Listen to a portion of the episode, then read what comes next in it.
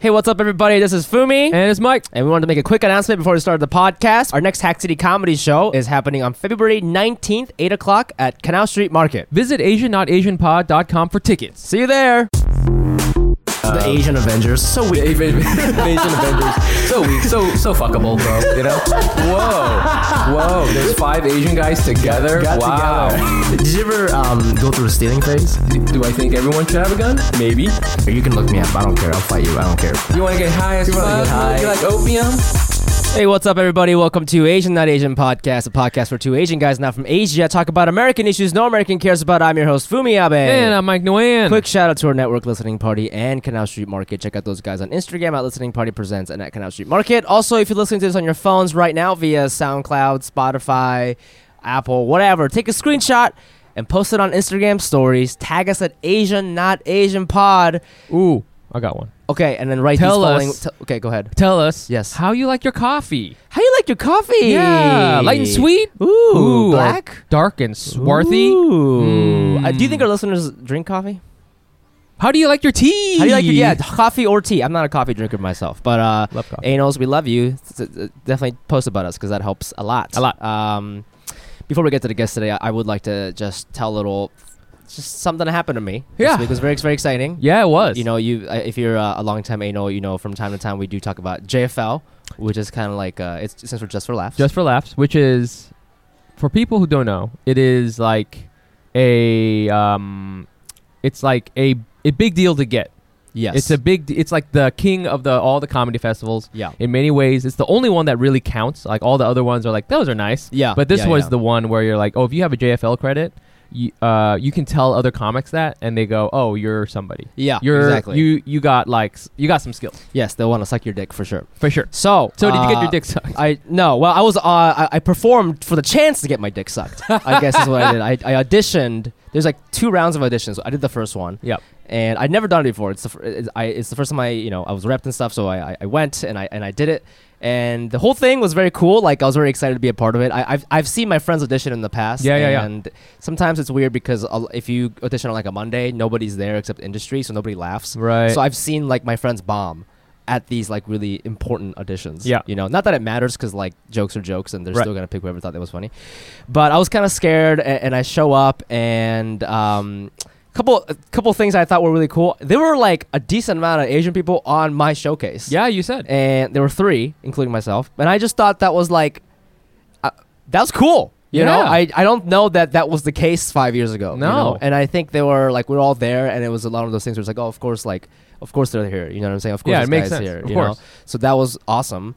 Um, but also, I was I was telling you this. Uh, it- the whole process was like, I felt like I was in like some cool anime thing because uh, everybody like shows up with their managers, and everybody's like talking to them before they're set about like what jokes to do and stuff. You know? Yeah, yeah, and yeah. it's like again going back to sports anime, but it's like oh, it's it's so and so from this high school and so and so from this high school. I saw- we're all wearing different jerseys. yeah, you yeah, know? yeah, yeah. watch, watch, watch his backhand. yeah, yeah, yeah. Oh my god, that's the that's the guy with the legendary poop bit. I saw that you were uh, wa- you were like watching some tennis anime. No, it's it's volleyball. oh, oh my god, it's worse. even dorkier. I can't even believe that they make an anime I'm about that. So into it. What is like a recent one? Is like a new it's one? new. It's very popular. It's called Haikyuu. Okay, it's what is so good. what is the? Is there like an ank? Is like I mean, have you seen like Slam Dunk or something? It's like the same Yeah. shit. It's like Prince of Tennis, same shit. It's like a high school volleyball team making it to nationals. oh, but it's like I the see. journey of these, and it's like one. It's the two main characters. One guy who's like extremely talented, and the other guy is just physically talented. Oh, I and see. he has I no see. skills. And so, anyways, but if I felt like I was That was you, that was me, but with comedy. but with comedy, yeah, dude. so I was pumped, dude.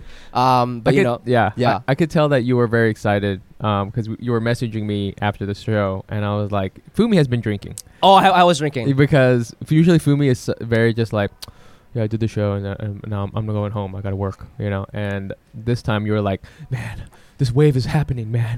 you know, my life is an anime, man. You know, yeah. I did say that. I'm, I'm like, wow, it's like so crazy, dude. You know, like, uh, you know, like, y- y- I, I'm this guy, and, and you're like the you're like the the bald old old guy in animes. and I and I was like, Fumi is like having like his emotions are leaking out. They're leaking and out. I was like, you have been drinking. That's the which is fine, which is great. I was like, oh, that's cute. Um, Yeah, but so- yeah, dude. I mean, so that's sick, dude. Yeah, shout out to White Claw for letting my emotions leak. uh, when I drink White Claw, White Claw, I get very emotional. But- yeah, yeah. So that happened. That was cool. Another thing that we did together recently that was That was cool. Another fest, another comedy festival. Hey, take it back. This one also matters. That's right. It's Asian Comedy Festival, and it was uh, really cool. some of the fans who came out to uh, our live show. Thank you so much for doing that. That was uh, just last week. Yeah, Uh, it our was- third podcast recording. That was really fun. It was cool. What I liked about it is, um, so like it was like a weekend of all Asian comedy. So it was like a Saturday and a Sunday at the pit, and there was like I don't know, maybe like six or seven shows per day, yep. starting at like four or five, and then like went all the way. And you know, we were like lucky enough to be one of the head- headliners Yeah. in it. Um, and uh, it was like every show was packed, and I was like, I was like, you know, who's gonna show up at a stand-up show at five o'clock? Yeah. But we went. You and I went um, early because we want we needed to do some work and we set up and stuff like that. And So we went to watch some some some comics, and like the shows were all full, All sold out. and yeah. everybody was there, and like it was like one comedy, one Asian comedian after another, and I this may not seem obvious to a lot of people. Actually, I don't know. I I think a lot of people will. I hear this sometimes. Oh, if we have five Asian comics, then we'll run out of things to talk about. I always hear oh, that. Oh yeah, yeah, yeah. And I mean any you you watch any of those shows, it was like five comics in a row, and they couldn't be more different from each other. Like, right, right, right, they, right. wha- they're like the way they grew up, their styles, Yeah. their like their punches, their angles, like everything is completely different. yeah, yeah. And it was like there was no way you could say, oh, that guy was like doing the same thing. Yeah, I mean, I also like the um the audience was pretty down. Very You know, down. we always I feel like comics who came up from like 2014 ish were always like scared of Asian audience members because like we don't know what they're. We just don't know what's gonna happen. Yeah, but it wasn't like that at all. Like I feel like they were like I- I'm gonna go. I think they were comedy fans. Yeah, I, think they had seen comedy before. Yes. and this is just like another thing that they're doing because they like comedy. Yes. So you know? like, yeah, I think it was um, people who were just interested to see what you know different comics had to bring. I like too that uh, you and I were the senpai corner. we were in the senpai corner. we were in the, back. senpai corner. You was like you and me in the corner, just like you know, like uh, like, mm, look at this kid here. You know, hey, He's got some moves. he's got some moves. he's got promise. You I'll, know, I'll see you at the top, baby. I'll see you at the top. Give it a couple more years, kid. You know, I had my toothpick I know. out. We had our jackets on too. Yeah, we had our jackets yeah, on. I had my shinai, and I was like smacking people, and I was like, you know, like occasionally going over, hey, hey, good job, good set. You, know, you know what's funny about that? Because we were like joking that we're like, oh, we're like comedy senpais, we're the Asian comedy senpais in the back. But then we're like, we're not even booked on the show. yeah, like they're they yeah, get they're the ones you're doing. They're like, on the show. Hey, good job. Yeah. Yeah, yeah. I, I'm not on the show. I got No, some no. pointers. Are you are you going up? N- No, No, no, dude. No, Actually, I gotta no. go. I, I'm not on the show. Oh man, but that it was so much fun, and uh, I want to talk a little bit more, more about that with our, our, our guest today, who is, uh, in fact, he's actually the founder, one of the co- one of the co-producers of Asian Comedy Festival. Yes. So let's get excited. Give it up for Ed Pokropski. Hey, hey guys, thank you for Wow, I can't believe I got your last name right just now. You nailed it. No, I, you oh, really did. God, I You know, never get it right, It's because my girlfriend is um, Eastern European, so Oh, I'm used to the that's a- skis. Thank goodness. Yeah, Thank yeah, goodness yeah, for yeah. that. Yeah. Yeah. Um, people may be confused if they're listening on this podcast because your name is Ed Pokropski. Pokropsky, Yes. which And is they're like- Polish, right? It's They're- Polish, and they're yeah. like, "What's going on with this What is Polish guy?" Yeah, he's throwing Yeah. Asian comedy festival. well, he's throwing Asian comedy festival. this guy has an Asian fetish like a motherfucker. yeah. Well, What a guess piece of crap. Yeah, how, well, how are Mike and Fumi letting this happen? this guy. They, they're sucking this Polish guy's dick. Asian, not Asian, not good anymore. Then, yeah. Well, guess what, listeners? There's a little, th- th- the Asian face is looking back at me. yes, yeah. yes, Is there's a twist? yes. So he- go ahead. And the twist is that Ed is actually Korean. Wow. 90, uh, according to my 23andMe test, I am 91% Korean. Whoa. What's the other nine? Uh, the other is um, Japanese. Oh. But mostly Korean. Did- when did you do 23andMe? Did you do it? I did it um, two years ago. Uh, my girlfriend got it for me, actually. Um, Oh. yeah. What a, what a weird gift. Well, well, it's just because. Are you sure you're Korean? Yeah, are you you sure? Well, we have been joking, and I talked about it, like it, it because there's also some things like it gives you a little bit of medical history stuff, which Oh, I, I don't right. have. Yeah. Um, but it gives you that, and uh, people would always joke because they, they they actually a lot of people have told me other Asians too that they think that I they thought I was mostly Japanese. They thought that there was going to be some sort of weird like twist in the thing, What? and it came back such and it was like, nope, you're you're mostly South Korea. No, no twist here. Yeah, so that Ah. was yeah, that was Ah. the thing too. So, so you're you're adopted. I'm adopted. and yes. maybe we, I just maybe we can start here with your your sort of background. the background So- story. Yeah. Sure, Yeah. the origin Yeah. Where are you? story. Yeah, Origin. where, where are you from? Okay, so I'm from uh, South Korea, from Seoul, and I was um, so I was abandoned uh, at about uh, like a little bit over 12 months old, like uh, over a year old, like Mm. 13 months. So I was uh, abandoned and then found like uh, near kind of like a park area. What? And then yeah, and then I so not even at like a. Fire well station? that there's so there's in that there's an interesting about that. So Okay. I was so I was found there and then turned over to the authorities. The authorities turned me over to the orphanage and then I was adopted like six months later, about like 19 months. They didn't even try to look for your parents. So they do. So basically, what happens is the orphanage will like put up a posting in the in the area. This is again, this is like 1985 that Right, this all right, went down. Um, well, 84 into 85. But um, the they'll put up a posting um, in the area to say, you know, this we we found this kid, and if anyone wants to come forward, this is the information. This is where he's at, and they do that for every you know child found or you know in. This, but of course, at a certain point in the 80s, like it's not the internet wasn't there Right, in right, that right, way. right. So it's it's you know it's very much just like in the surrounding area. You Yeah. put up posts and that's it. Um, so then yeah, you sort of wait to see if anyone comes forward. If no one comes forward in a certain amount of time, then you're basically put into the system for adoption. Right. So they they looked as much as you could back then. Right. Uh, And again, if, if someone did want to come forward, they there's only so many places that they could have come forward that, Yeah. that naturally makes Right. sense. Right. Yeah. Yeah. Yeah. Um, so yeah, the only I, I say a park only because that where I was left or found is in the uh, the file because I had gone back to Korea about three years ago Okay. um, to like go back to the orphanage Right. and like see the area and see Yeah, the yeah, place yeah. and just be there. Um, the the file had an address, and after a certain point, like i- i- in the 80s, like early 90s, a lot of the addresses and a lot of like the geography of uh, Seoul and Korea, like that Oh. area, sort of Changed, shifted. yep. So Mm. so certain things became other things. Oh, I uh, see. so it was kind of hard to. I could I was able to go back and pin like pin down a general area of it. Right. Yeah. And the most like the closest thing was this like very large park in that general vicinity along the strip of things. It, that could have been like a row of apartments at some point or That's homes. crazy, yeah. It could have been the Right. the homes catty corner to that. Yeah, It was yeah, just yeah. like the most like That's closest the area. thing that was like Mm. at least a somewhat of a landmark. So it was like that's that was like the closest idea of where it could be. You don't remember any of this? No, I don't remember any of uh, of Korea, Korea, at all. okay. Yeah, I mean, technically, I guess your first language was Korean because one of yours talk. right, bit, right. So that's when I was, and uh, later my adopted uh, mom told me the only one of the only words. Like I was very quiet when I was first adopted. I didn't talk much, um, but one of the only words I would say is "oma." So I knew Oh. the I knew the word, f- the Korean word for mom. Yeah. So that just Damn, dude. That's like one, yeah, yeah. So that's like Dude. one little piece of the puzzle is I must have been with my mom at some point. Oh, And yeah. you must have known. Yeah. so Don't cry. It's okay. Yeah, that's I'm funny. gonna cry. It's okay. I'm gonna fucking cry, bro. Yeah, God yeah, damn. um, get out. Uh, You're bringing out the big so guns. dude. you okay? So you got uh, the adoption process. Like, did they come? Like, do they come and see you? Like your, your adoptive parents? Well, or- so they um, and I I joke about this sometimes is that you know when my adoptive parents were going through the process, you know they were in California at the time, and they you know were working through the agency was working with the orphanage in uh, Korea, and they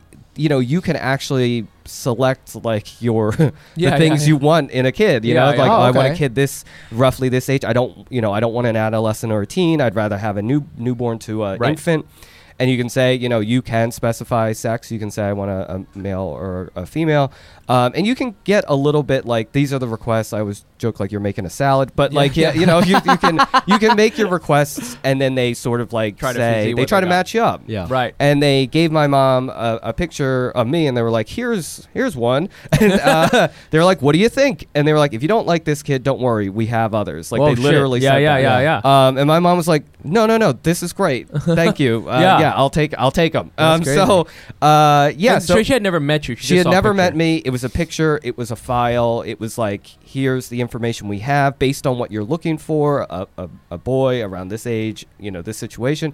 Here's here's what we have. And my mom was like, great. I, I love them. Give him. I'll take them. You know. So that's that was. They never came. I mean, I know in some cases you can do that. You can take a trip over and I guess see or whatever. But they didn't do that. They just got the the file and everything, and then they flew me over with like you know uh, other kids that were being adopted in a in a you know pocket area. So they flew me over, and then I met the first time I met my adopted parents was in um, in an airport. Oh shit. Yeah, so in, and, and in you were like California. one or two at this point. Yeah, I was like I was 19 months old. Is are you? Do you know if, if you were part of like? Because I know that there was a wave of like Korean uh, uh, adoptees at a certain point. Like, were you yeah, part I of was that part wave? of that wave. That was Yeah. yeah, Like we- the 80s. Because 80s, because I'm the wondering 80s like you know babies, why yeah. I'm, I'm wondering like why couldn't you just be adopted to like another Korean family or was it were they trying to ship them out because the economy was not so good? Back Well, then? yeah, I think it was. Um, I mean, that was part of it. I think there was there was some stuff going on with with the economy, and, and and there was just like yeah, there was a big push and a big wave for for Korean adoptees at the time. Also, the other thing that was happening, just you know, from a, a legal thing that was happening, is that any adoptions happening within the U.S., they were still very much like this open thing where a mother could come back after any stretch of time and reclaim a kid. Oh shit. Like they could come back and say, I made a mistake, you know, after years. Yeah, yeah, um, yeah. They could come back and say, I made a mistake that I really would like my kid back, please. And Oh, a kid and could have kid- gotten adjusted for seven, Yeah, seven, and ten then have to years. And then have to go with the person They ha- don't they have to go back. Yes, they have to go. Because the mother, the, in those situations, and again, I, I'm not a lawyer or anything, I don't know what the different like aspects of it were, but you know, just to Right. oversimplify, that was basically the idea: is that Wow. the mother had fi- the biological mother had final say Yeah. in most of these adoptions Interesting. within um, at least within Korea and, and other Asian countries, it was very much most of them were just like you give up the kid. If no one comes forward, that's it. It's done. Yeah, and, and it's, it's- closed. And now like an ocean divides you. Mm. yeah, and now like there is no there is There's no no reclaiming. There is no reclaiming. And the other thing is that like even for people who gave their who like walked to the orphanage and gave their kids up and filled out all the paperwork, even they themselves Couldn't- in many cases Wow. Made it they checked the box to close the adoption meaning the the kid couldn't come back and contact them if they wanted to Damn. so that also was happening at the time so there was a big push for um, anyone who wanted to adopt a, a kid from the us or Yeah. U- uk or wherever um, there was a big push from those from Korea and those types of uh, c- countries because this stipulation was there. You would be guaranteed, and you'd know if I adopt a kid, that's it. That's it's, it. He, They're- they're mine they're- for, they're- for yeah. our life, and we can we can Yeah. just know that that's it, and, and it's done. And I think that was the other reason why there was such a boom in transracial adoptions. Uh, at at what I'm you know there's I'm I'm sure you've been dealing with this your whole fucking life. So like at is there a certain point where you realize you know that you're adopted and did they have to have a you know was there like a long discussion about it or was or was it more kind of because for I mean, I mean even for me when I was a kid like the idea of race didn't really click in my mind. Yeah. I was like I didn't realize that I look like my parents and like other parents kids Mm. look like I just Sure. I actually for a while, for a long time I thought kids were random. I thought it was just like I really did. I was like, oh, what if we have like you know ma- like I remember my my my, sis- my sister was being born. I was like, oh, I wonder if she'll be black. I was like, I just didn't make sense to me in my mind. I was, Each time it just keeps coming up. I was like, "Oh, this could be, you know, I wonder what you. And then and then I saw my sister and I was like, oh, we, oh. like, look like each other.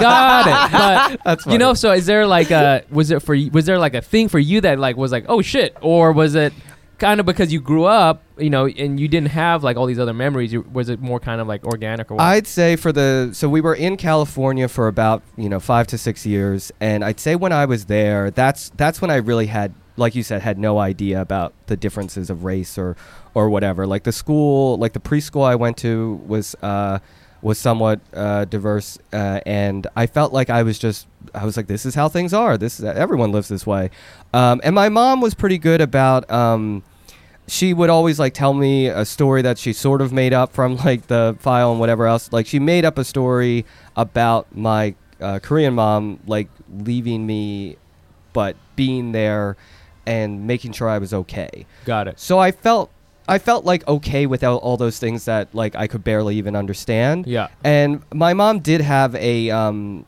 had a Korean friend from who was from Korea. She but she was living in the U.S. and she like owned a, like a small roadside like hotel, and she sort of helped her like specifically with my yeah with my brother. They were able to give him like a traditional Korean first birthday party Oh, okay. because he was adopted like under that Right. you know under that. So they were a- she was she helped her in like uh, you know doing that uh, for him. So it was there was some stuff that helped a little bit early on.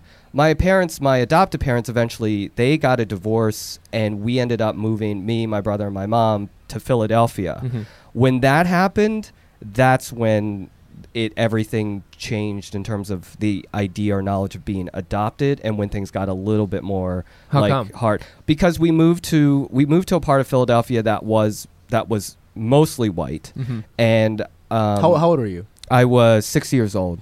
Okay. Oh, okay. okay, So so the divorce was going on, and then we're, there was that, which is hard on you know Oh, yeah, any kid that's that already isn't tough, part of right. yeah. So there's that, and then we go into this new school.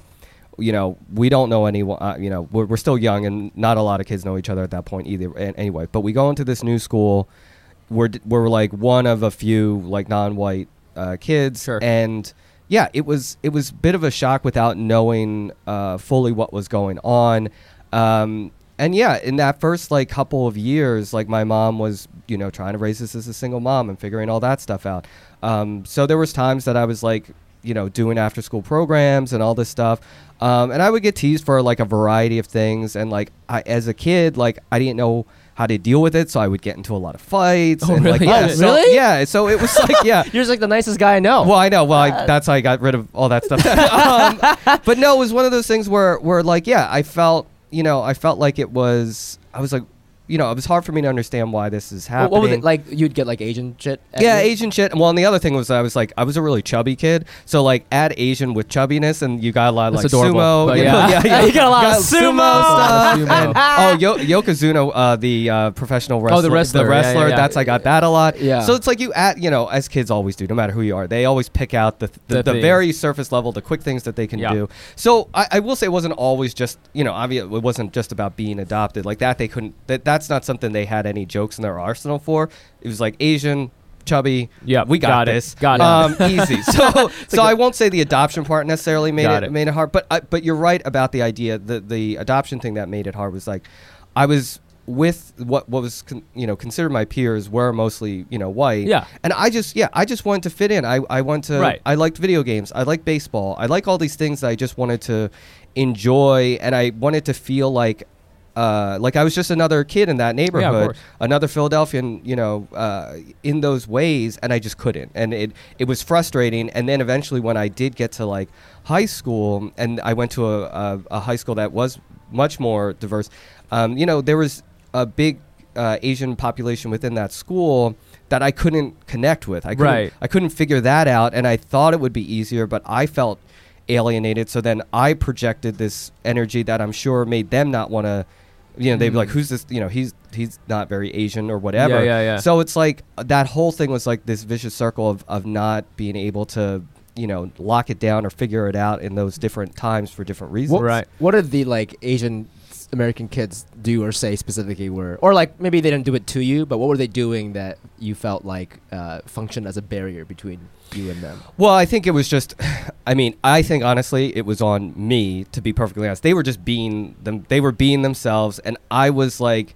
Sometimes I definitely went through that phase where I'm like, I'm not, I'm not really Asian. I'm Right. basically white, and I have yeah, mostly yeah. white friends, and I'm like, yeah, I'm not, ha ha ha, I'm not Asian, blah blah blah. So I went through that self-loathing phase for sure, and I think that trickled over, and I think that they could. I always say that they could, They could they could it. smell it, Ah. and I think that's part of it. They were just being yeah. themselves, and there just was there. I had already put up these thing, these yeah. barriers that I hadn't realized at the time that I just thought was was joking, or I thought it was my personality. But in reality, it was just obviously it was like a defense mechanism for me not being able to understand and and bring all this in. And, and understand it at one time. Ed, what did you eat at home? Oh, Oh yeah. Oh yeah. What did Great you eat? question. Yeah, yeah, yeah, yeah, yeah. um, so I, I ate like the first thing I ever learned how to cook was no, um, not you, bro. No. What did your parents cook for you? No, well, that's what I mean. It's the first thing I ever learned was, was spaghetti and meatballs. That's what my mom like, Oh, made. Like okay. she also made. Um, she would also make uh, kielbasa and pierogies. That sounds Um, nice. Yeah. So there was things that she made, uh, and then you know just usual American fare like sloppy joes and stuff Right, like right, that. right, right. I the Sloppy whole Joes. yeah no I for thought real. that was I thought that was like uh if if I wanted to make fun of a white person and use a vicious stereotype, I'm like, oh, go fun. ahead and eat a It's sloppy sloppy Joe. Joe, I remember watching this as a I would watch it, watch it as a kid. I was watching it on the TV and I was like, I guess I kind of want to eat it, but I'm like, this also sounds weird. But I'm like, do people eat this? That's so They funny. People do. My They mom do. had the same reaction. She like saw the lunch. This is when I was. This is like '99. She was like Yeah. reading the lunch menu. Yeah. and She was like, "Sloppy Joe." I don't know. I was like, that is so fucking funny. Oh, Like, okay, Just so- reading no. it. so yeah, okay. uh, so we ate, you know, we ate that type of stuff. I mean, the, in terms of uh, the Asian food, I had to find that on my own. Okay. Like Okay. my brother and I, we had to like seek that out. So that's a good. So that's a good. So did you like have a Asian awakening at certain point? Oh yeah. dude. yeah, you I think it when was you're like, I love rice. Yeah, Yeah. I think it This is wasn't. me, the sloppy Joe. I started crying. Give me I a bit put- of rice I and put the- banana. I put the sloppy Joe on top of the rice. Yeah, Yeah, he doesn't know what he's doing. yeah, yeah. Uh, I'm Asian, yeah, like, this right? seems right, I Right, guess. guys? That's why you didn't have an Asian friend. That's the Because thing. you're They're like, like, ah. "Who's this- why is could he be eating delicious. That, Hey, that- who knows? That dog food. Yeah. Um, so I think like the the that awakening happened more so when I got to college. Right. I And- feel a lot Man, of that's a long like, time, the- though. No, it is, but bec- I mean, it was uh, being in that environment, being in Philly, and being in that. And again, I'm not, I'm not talking shit on Philly at all. I'm just saying, like, You were my- just trying to fit in. Yeah, I was just trying Yeah. to fit in. I was just trying to, you know, I was like, this is me, this is my thing. Right. And I, I did push away the whole idea of like, what is being Asian? What is being Right, Asian right, American? right, What right, is that? So finally, when I got to college and then started, um, you know, I you know did an internship. That that helped me like broaden even just further. Not even just with Asian, uh, but just more different like people and Mm. from different. Where'd you go to school? Uh, I went to Drexel in, in Mhm. Philly. Yeah, yeah. And and then I think like going out with people to like different you know restaurants. yeah, yeah, yeah. I think the doors open to Asian food when my mind opened to all different Yeah. foods from everywhere. All sorts of stuff. So I, I I fell you know I fell in love with like the idea of trying different foods and, and doing all that stuff. And Asian part was obviously part of that. Um, so yeah, I think it's one of those things that was it was it, it took a while, and it took a lot of like trial and error, but also like just thinking I had it figured out, and then Yeah. you know meeting other people or finding like I, I still was just clueless about what it really meant. So I think yeah that that's that's where it first started is like probably college to to, to just So- starting to So work. do you not have? And it's okay. It's totally okay if you don't have this. Yeah. But because you didn't like grow up eating Asian food and stuff, like, do you not have a day where you're just like, oh, I, I need some fucking noodles. Oh right yeah, yeah. Oh, 'Cause no, I, I I- have that constantly. I have that now for sure because I just I Okay, think 'cause you've my been diet is- exposed. yeah, I've been Your diet has exposed to my changed. diet has changed. I Yeah. have that now. Uh, you know, hundred percent. Yeah. Um, yeah. For for that that definitely came on board. For, you know, I crave I crave rice and noodles all You the got a time. rice cooker? yeah. Yes. Okay. oh my god, hundred hundred of grilling me on my Asian card. rice No. I Let's get see- it. I, I let's see your- let's- I- yeah. yeah, yeah. Let me see see your- it. let's see your- Does it- let's see your does. It whistle? Does it sing? Yeah, let me see. Let me see your. Let me see your Asian papers. yeah. Okay, okay. Uh, rice cooker. yeah, rice um, cooker. I want to like bring this back to the thing we were talking about at the beginning with the Asian Comedy Festival because, um, oh, you know what? Maybe Now you're like real Asian. so you're like yeah. more Asian now- than now- us. So- yeah, I'm, I've overcompensated on the other side. No, it's Yeah, yeah. So it's interesting. So you know, you created this festival that's one of the first you know Asian comedy festivals on the East Coast, and it's a big deal. It's packed out. It's a huge success, and you know, there's an Asian wave happening right now. People care about Asian representation. For you, and again, like it's totally cool if you don't feel this way because you don't have to f- feel the way you're supposed to or whatever. Right, but like, right. I was just wondering. You know, like themes like representation and like Asian born media, um, the stuff that like maybe Mike and I are more conscious about. Like, you know, does that naturally like mean a lot to you or do you is there like a little bit of distance just because like you didn't necessarily identify with that culture for a long time No, I, it absolutely means a lot to me. Um, you know, having started the the the stand up show, the Unwashed one. Um, you know, I started out in media when I went to school. Like, I wanted to be a filmmaker. I wanted to work somehow in television or media or something. Um, and I didn't think about the whole representation thing right away when I first started. I just knew I wanted to, you know, somehow be involved and be creative or write or something. Um, it, wa- you know, it wasn't till, you know, starting to consume more or just seeing where it was the th- my blind spots, even just growing up, um, that it sort of became more apparent. And I think seeing things like movies that were getting whitewashed years, you know, now and a couple years ago when that was like the the big topic, um, I was like, I realized that I at least had some experience, and I had always w- been behind the camera. And I think that's one of the first things that got me into doing stand up comedy, where I was like, I want to try to contribute something. I'm I'm not it's not going to help me just keep sitting here and like reading an article and then complaining to a friend and then Yeah, being yeah, like yeah. I, I'm like, mm. well, I have some discernible skill in some way. Let me see if I can try to be a little bit more forward facing. And if I can't do it, or if I'm not, if it's not me, at least may, I'll be exposed to or meet other people that it is them. So that was like the first. That's why I got into stand up comedy in the first place was to be more visible. So I think the whole Asian American um, uh, visibility and media thing is like super important to me, and even more so like the idea of being adopted. Uh, you know, doesn't changed that at all. The, Mm. the the adoption part is just a different like story or version of the overall yeah. big This idea. is like another one of the Yeah. stories Yeah. in the big story. Yeah, in the bigger like story, that. and it's like we all have different backgrounds, and we all have these different stories, and they it's great for them to be told. So I think it's nice. Well, one, I was I was super excited when you told me you had listeners like reach out about wanting to hear this. A lot of them. That's Oh, yeah, We've been reaching out for a while. Yeah, there's a bunch. I think that's that that made me feel really good about it, um, because it's like I think everyone within like you know just speaking about the Asian American community, I think sometimes we all think like, oh, our story's not getting covered, or or this thing is getting talked about, but not this thing. Yeah, so yeah, yeah. I think it's it's easy for us all to be like, you know, when Crit- is our when is our time, even within our yeah, small even thing. within, Yeah. yeah, yeah, and I think it's nice that like we all are saying like, listen, w- we're all gonna get there. That's Right. the point, and that's the hope.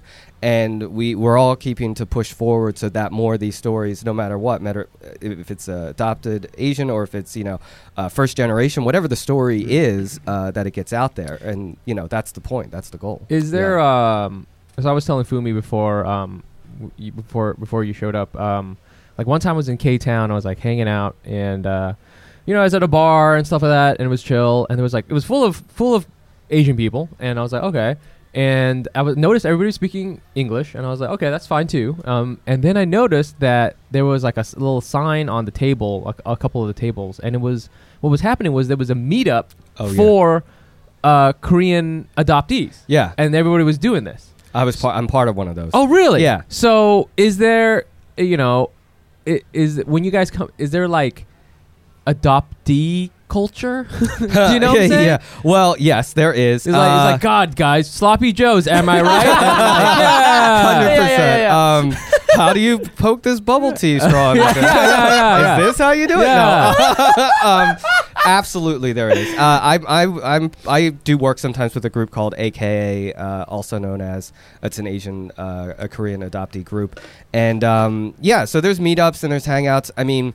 It, you know, it's it's it's talking about similar experiences, but it's also like going through that and hearing, you know, even within myself, I thought, and I know a lot of people think this way that the Asian adoptee experience is there's just one narrative yeah, to it. yeah, yeah, yeah. And I think one narrative that always gets pushed is like, you're adopted, it's a white family, everything's great after that. You- you, were saved from a situation, and now now everything's cool. Mm. And that is obviously not the case. Is that you know No, I've talked to so You many went- you went to adoptees. Philly. Terrible. Right, right. Yeah. Why didn't I get adopted by Angelina Jolie? But um, uh, I talked to a lot of ad- and, and they go into the same. They can go into the same type of situations um, as you know anyone just born into a biological family. Sometimes Right. there's there's alcohol or drug abuse. Sometimes there's there's you know uh, other types of things, and people get given away again. You know, so there's Yeah. so the path of adoptees is so you know winding for so many different people Sure. and i think that's like that's what these groups are for is to share different experiences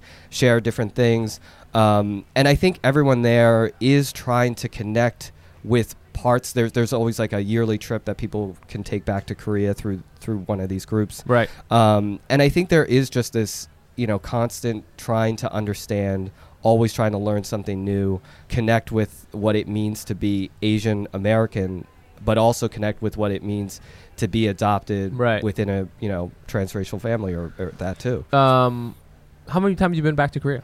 Just the one time Mm. now, and I went back and it was like, yeah, it was, Yeah, it was me. Was it? cra- Was it? Yeah. It how was crazy. It was it was crazy. I went back and um, you know I had one file f- that my mom had had from the uh, the the agency when I was adopted. I was like, this is the file, and I thought this was it. And then I went, you know, I went I went with a friend of mine that I'd known for a long time, and um, you know, we we hung out a little bit. Like he was a great person to hang out with because he's he's just kind of like a a fun idiot, but like in Yeah, a yeah. great way. Yeah, yeah. and like so he was like my lighthearted like guy to just like chill with and whatever.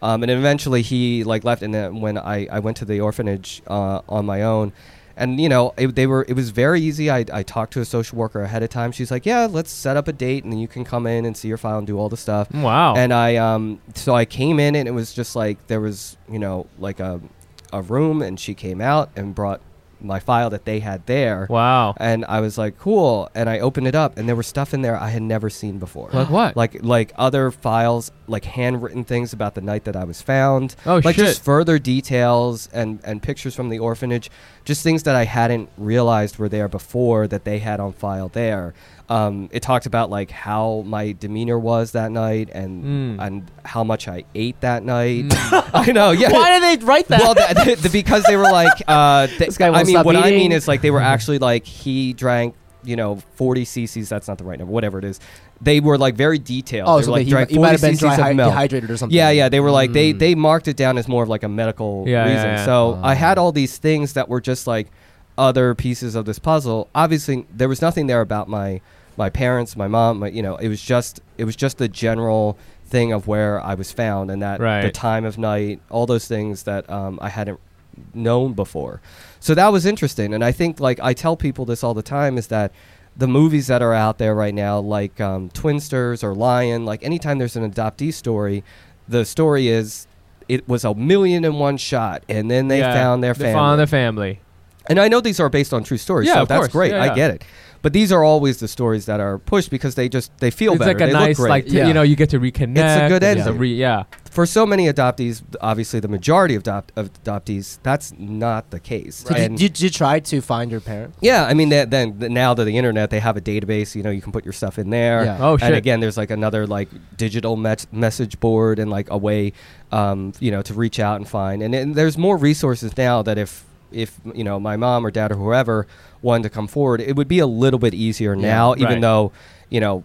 That, that that some things have changed in terms of geography. They still would know roughly about Right. where I was, and there's only so many large uh, orphanages and, and places within Korea that you would check anyway, Oh. and that are still in existence. But you haven't know? heard anything yet. Nothing yet. No, no. And- Wow. And, that's, I mean, that's the whole thing. Is like I tell people is like that's that's okay. And I think is that there Mm. for a lot of people that haven't found their thing, there is this there's this moment of emptiness to start that Yeah. you have to deal with, but you start to understand like this. This you tried, and th- this doesn't mean it's the end of the story. It's just like this is it. for this is now. just like Yeah. yeah, Yeah, This so is then- just the piece right now. yeah, and then for people who have met their family, that just opens up a whole other Pandora's I mean, yeah, box. that well, Yeah. fuck. Yeah. Yeah. you know? So I know people who have reconnected with a sibling, uh, or um, or a parent. Right. And there's there's a whole new chapter and thing to unpack with with those things that happen. And it's again, it's not it's not just a hug and a tearful. yeah, yeah. Everything's great now. swells. Hey, let's go eat Yeah. food. Yeah, It's it's that is merely just the beginning of Yeah. a whole new can of worms and things to, to understand and figure out. So I think that, that and, and now you had asked before about the why could you have just been adopted by a Korean family.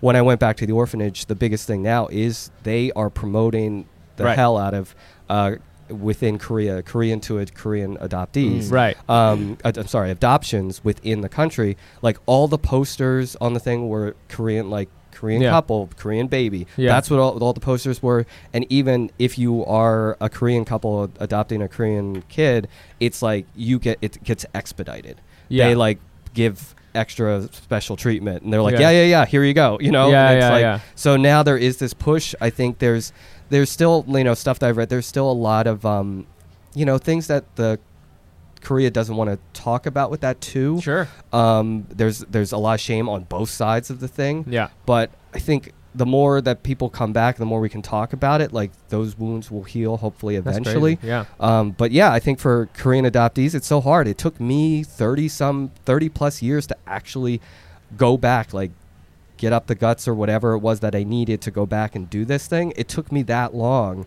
So it's never, you know, for anyone, it's never, it's never too late. Like if you haven't gone yet, don't feel bad about it. You'll find your time, or maybe you won't. But I think it's like whatever the timing is right for you, that's right for you. um, I want to kind of wrap up this section with this. So th- there was this article, and I, I don't want to get into the whole thing 'cause it's like super long, but it was like this Korean adoptee person, and she had kind of written about her experience. And at the end, she said something that was very interesting. Um, you know, she was saying that like you know many call on adoptees for reassurance that most of us are happy, well adjusted, and grateful. But then she goes on to write, they don't understand that it's possible to love our adoptive families while simultaneously living with trauma and a sense of displacement. Yeah. And my best friend growing up was adopted. He's Honduran, Oh, okay. but I grew up in Ohio, and like I don't know, I, I guess like I always struggle with like my concept of home, not because I mean, yeah, yes, I moved here from Japan, and also like the home that I grew up in is no longer there. Like my parents moved to Mexico, oh, I you know. see. So I think a lot of people kind of deal with it, but you know, he went back to Honduras when he was like 18 with his brother, who was also adopted from there yeah. and Honduras is not like Korea where like they th- there's still like a pretty you know, it's not a good place to be right now economically, and crime is at an all-time high. Yeah. it's not a safe place. I think with Korean adoptees, it's weird because it's like. I think back then they were like, "Well, it's a poor country, so we got to get them out of here." And then now it's like popping. Now it's so, popping, So yeah. it's like, mm, who was saving who? You know what I mean? But Exactly, But yeah. with my friend Rob, he's he went back then. He was like, it was awful. Like you know, Yeah. and so for him, he loves like Chipotle and stuff. You know, like, like for him, I mean, I talked to him about this, but it's like he Ohio is really his home. Yeah. that's what he calls home, Oh, and, and sure. that culture and like Yeah. bonfires and shit. Like when all the shit that I went through, that those are his like important memories. You know what I mean? So Sure, like, sure. I don't know. Like I don't know what your thoughts on you know as, you you start to explore this Korean side of you. Yeah. You know, you're like, oh, this is also part of who I am, but like. Kind of, do you also struggle with like that duality of like kind of being I guess like traumatized and loving home and kind of that. I mean, I, I think I did for a while for sure, but um, now I just feel like there's, you know, there's room for for all of it. I, I mean, I think Phil, Philly's my home. Like that's what I consider home. Mhm. I everything that I that that makes me me in many ways of like my growing up and where I spent the most time and where when I go back I feel the most comfortable and like I could just close my eyes and walk around and feel safe and fine and know exactly what to do or where to go and how to be it's Philly. Mm. So that that I know is is my home and where I feel most comfortable. When it comes to Korea, it was you know that was just my first trip, and it felt uh, what what I do like about it is like I didn't go to the I didn't have time or I didn't give myself enough time to go to the surrounding like areas and the smaller areas. Just I just wanted to be in Seoul because that's where I was found. Right. And something that struck me was like I felt so comfortable walking down the city streets of Seoul Mm. and I was like, what it dawned on me was, I'm a city kid. Mm. I I love being in cities. Yeah. and that's like even vacations. And now like my girlfriend likes to be in the like woods. She likes to see nature. And always Sounds awful. Yeah, Yeah, right, right. And all, all the time, all the time I, I want to you know I want to go down an alley and find a bar or do stuff like that. And it it dawned on me when I was in Seoul. What what was the connection? What did I feel right about with Seoul? It was the city feel. Oh shit. So that's the thing that I connected with with uh, with so many ways, and I do think that um, while while I'm still learning stuff, and so you know, obviously can't feel like home the way Philly does. That's the one part that I found at peace with was that that vibe, and the same way that Philly is kind of like Philly, uh, you know, is always I think for people in Philly think they have a chip on their shoulder and we Yeah, yeah. always get compared or like we're not as good as New York or we're not as good as this. There's that vibe sometimes. And I think when I was in Seoul, because I've I had told some people that I was visiting Seoul, and they're like, "Oh, why why are you going to Seoul?" But they didn't know the whole adoptee thing yet. Right. Um, I think Seoul can sometimes get lost in the shuffle too from places Oh, like Tokyo or, Yeah. or stuff like that. I think Ah. Seoul. I mean, obviously now it's getting become more popular. with Some other you know things that are happening within um, media and the scene for for them. But those two things, I guess, in my brain, I wanted to put those two things together. That Philly and um, Seoul both feel like underdog cities. And Whoa. I, that's how That's I cool, felt. man. Yeah, so that's how I felt. And I Whoa. was like, uh, Wait, is this why you're a boxer too? Uh, no, I, he just does everything. I mean, no. Yeah, I, I'm, you know I'm, a, I'm a You think you're Italian? no, mate, uh, I spaghetti and meatballs. is Yeah, what I so how to make. No, I, I, I mean the the boxing thing became because I had a friend who boxed in Philly, but it is very cliche, yeah, stereotypical. That's funny. Philly. You, you But see I- him in Seoul like, hey, Yeah, my name is no, hey, What's hey." going on with the kimchi? Everyone's like, "Who's this asshole?" Um, but no, I think it's like I, I always, I, you know, love the idea of underdog stuff, and I think you know that's the part that that I think brings the 360 for me is like Asian Americans. We are we're scrappy right now. We are we do feel like we're the underdog in many rooms and places. So that's what excites me now, is, and what it all brings, and what I guess makes me feel connected or feel like home to Philly, to Seoul, to the Asian American, um, you know, movement of trying to get ourselves more seen. Is like it is an underdog story, and that's that's where I feel like I come from. Damn. that's beautiful. That was Yeah. good. That was really, that's got, good. I got goosebumps. I'm gonna check, check it. Check out the the com- coming too soon to a movie theater near yeah, you. dude, you The gotta underdog about that. A- Asians.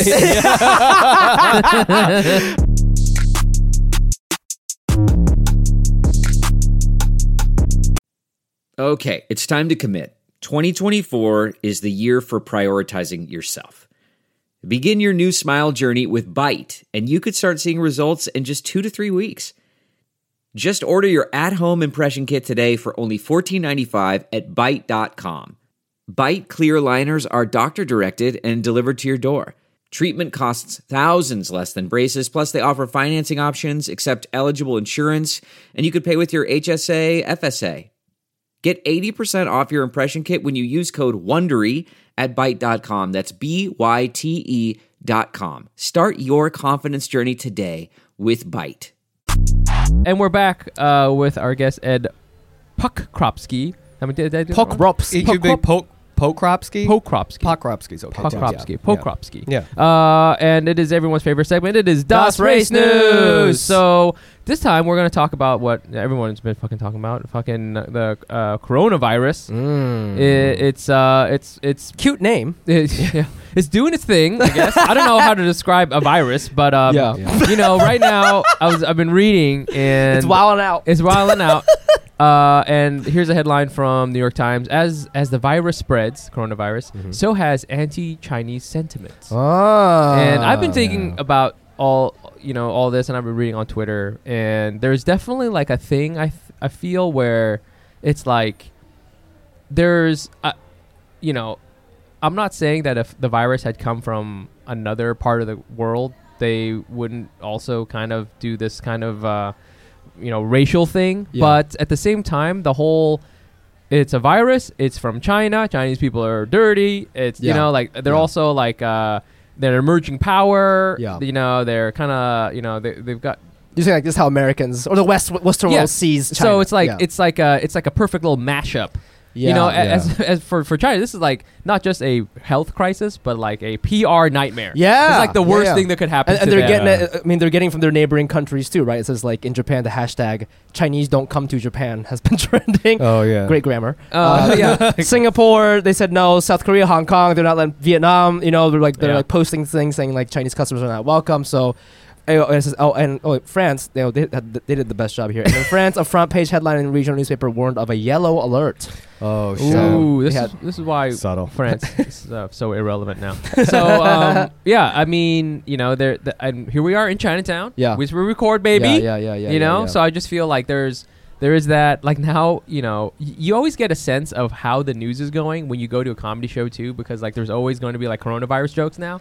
Yeah, I literally there? yesterday I was doing a show and I was like, what if I just cough for ten minutes? I literally just said that. I'm Perform like, very Yeah. performance. Just- art. just- yeah, yeah. yeah, yeah, yeah.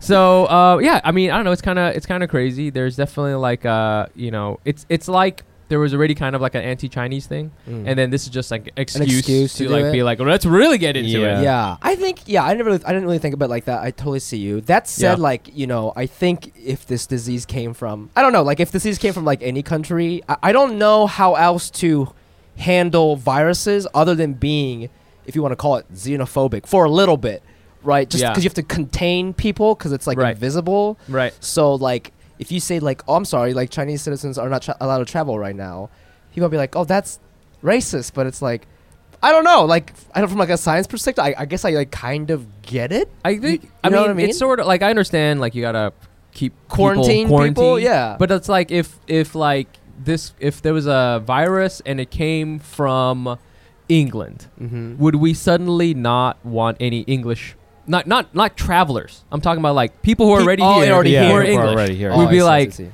Get out of here, English guy. You know, But, like, I mean, we'd is- make a i- bad joke i- about it. Is But yeah. there like um like domestic xenophobia happening against Chinese people? Because I thought the article was more about like a lot of Well, there things are being canceled, but it, it's about like Chinese people coming here. So like right? concerts that were or like touring, you know, uh, orchestras that are supposed to tour in China, Right. They're canceling their shit, right? Right. Well, I mean, I think I think that's the thing is that um, it is if you look at the facts, and, and we were talking about this before, is that you know this this virus totally scary, Yeah. Yeah. right? Very you know, but um, the odds of you getting it, especially in America or like in a lot of other countries, very low. Mm. The Yeah. fa- the odds of you dying from it pretty low. If you live in a first world country, If you like, live in a if, if we got it country. here, we probably live. we'd probably be right. yeah. You know, but it's like I I was telling you before. The thing that will probably kill you is a bus hitting you.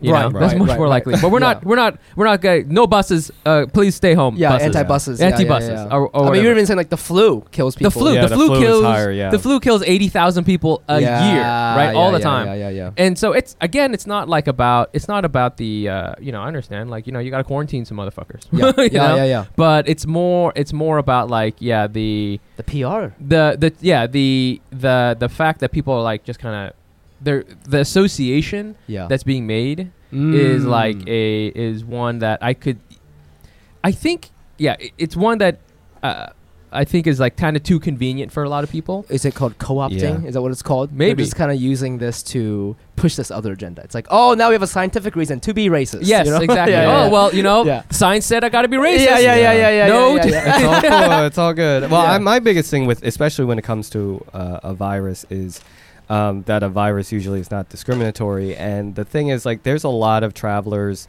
that go within and out of China every single day, thousands of people. oh So I think Yeah. that the point yeah, so I think that the idea that that yeah, you could quarantine a certain type of people once a virus gets out, like that's the whole thing is you never know. you never know who gets so it who so has it. the idea that like yeah, you you're playing the numbers and maybe you can assume these that the majority of people within this area could get it, but it's already been proven that it's it's made its way out through other carriers of other races of Right. other countries. So I think that's the part that I think to me just doesn't that doesn't jive with this idea of only targeting Chinese because yes, while it may have originated there, it, it's not like China is completely uh, closed off from outside visitors within these Right, right, areas, right, and more and more people are extending where they, you know, the range of where they visit. It's not just your major cities; they go out to these other places too. Mm. So I think that just proves is that. Um, yeah, I think it, it, it boils even down to more just people being lazy and shitty about this reason when it could it, be- could be carried by anybody, honestly. this is kind of a separate thing, but like it's interesting to watch like the reaction because um,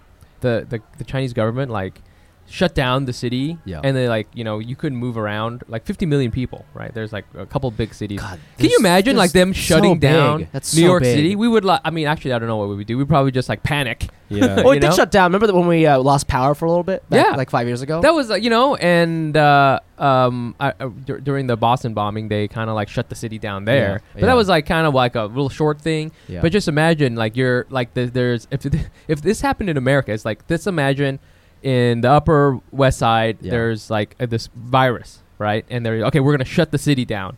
Holy fuck, man! You know, Wow. like I would just be like, I would be trying to hike out of here. Yeah. I'd be taking a boat or something. Yeah. because, you know, it's, it's just it'd be it, even if the the and that's the thing is that even though this disease, while scary, is like not super duper dangerous. You know, I'm not trying to minimize it, Yeah, but like it's yeah. not like Ebola. yeah. Um, and so you know, this is just like a little taste of what could happen Yeah. if like real like shit happens. People don't know? think about scale when talking about China because, it's like, I mean, I, I don't know if that is true. Is, is, it- is, it, is it really 50 million people? Yeah. Because that is like ten, five times the size of New York City. Yeah, So, Yeah, exactly. I mean, Yeah. how, how It'd do be you like shutting about- down how do the. you- how do you How do you solve that down? control Yeah. that? I don't know. You They- can't control 50 these million guys, these, people. these, these, you know, they got him. Yeah. This is it. So, um, you know, the Oh, back and back to your thing about like, would this happen if it was in the U.S. or The if it came from the UK?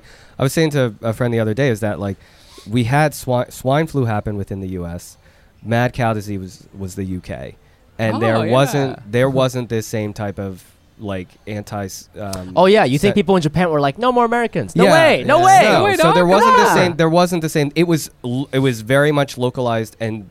It was mad cow disease. It was about the cow. Swine flu was about the pig. Yeah. It was about those things. It wasn't about the Oh. people who were handling them. How it, so that's just proof that like it is. It's it seems very specific to tie it into this anti-Chinese or anti-Asian sentiment because we've seen it happen before with other uh, people or other handling of food, and it it you know that's the nature of having eating meat and, and Right. like that type of thing is that like these things can occur with any country with any sort of handling of food even if you're handling it in the most safest best way i mean chipotle had a um, a salmonella outbreak with lettuce yeah, yeah. so yeah, yeah. i think there's like these types of things um, can happen so like it, it really could be any any group or any place next so like the idea of saying like oh it's it's a china it's a china problem it's a china the way it's like no this could happen anywhere Yeah, yeah, yeah. Mm. Oh man, Well, doctors are racist. The world is on fire.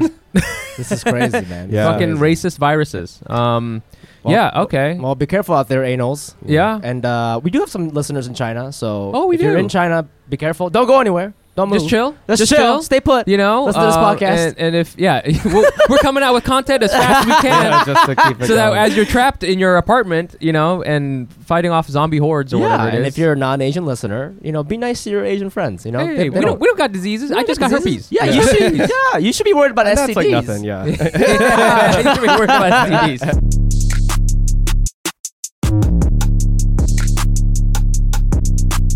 All right, Ed. Thank you so much for being on the show. Thank you You're guys for having amazing. me. Thank you for Is- uh, talking about this. This is very yeah, cool. I'm very excited to uh, release this, man. Do you have anything you'd like to plug? Where can our listeners find you? Yeah, so uh, I might, I mean, mainly on Instagram. I'm uh, at e popski e p o p s k i. Made it shorten my name, to make it a little easier. Okay, so yeah. yeah. that's that's me on Instagram, and I'm, you know, we're gonna try to do some more stuff with the with the Asian Comedy Festival. Yeah. uh, possibly like leading into, it. and I still have uh, a show that I do called Unwashed Comedy, uh, which is like a stand-up, all Asian stand-up show, and I have a version of it called Night Market. That's like more of a variety Right. show with like music acts and some Oh, other yeah. things. You got so one coming try to- soon? uh, I'm trying to figure that out with the pick because we're trying to figure out like that plus the possible like things to sustain the comedy festival, Sure, sure, like, sure. like energy and vibe to Yep. go through.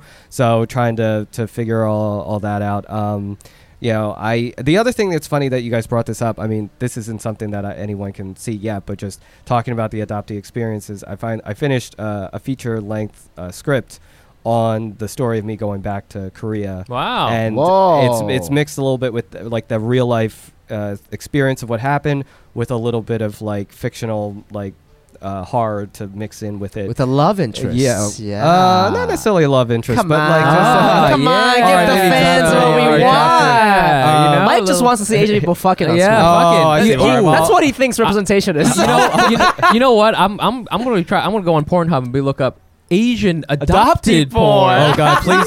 if you do, please don't send it to me. No, I'm just kidding. Ooh. oh my God, that's gonna be. Did but anyone s- order this sloppy Joe? Yeah. oh, no, no. oh my god.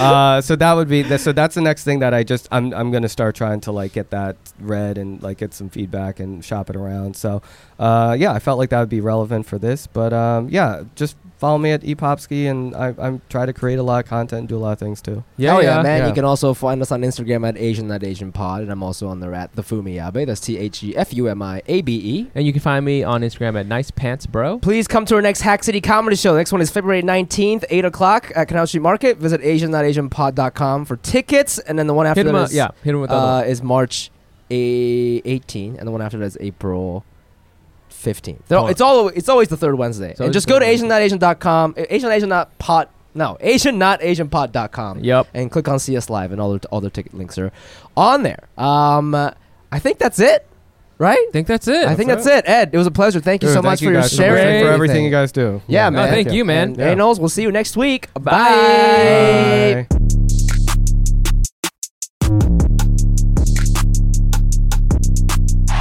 Okay, guys, we're back with our Patreon subscribers. Again, if you don't know what this is, we give us a shout out to our newest Patreon sub- subscribers. So if you're not a subscriber, check us out at page- patreon.com slash Asian not Asian pod and uh, give us your money. You get rewards like bonus episodes and shout outs on the podcast, and you can pitch race news. So check it out.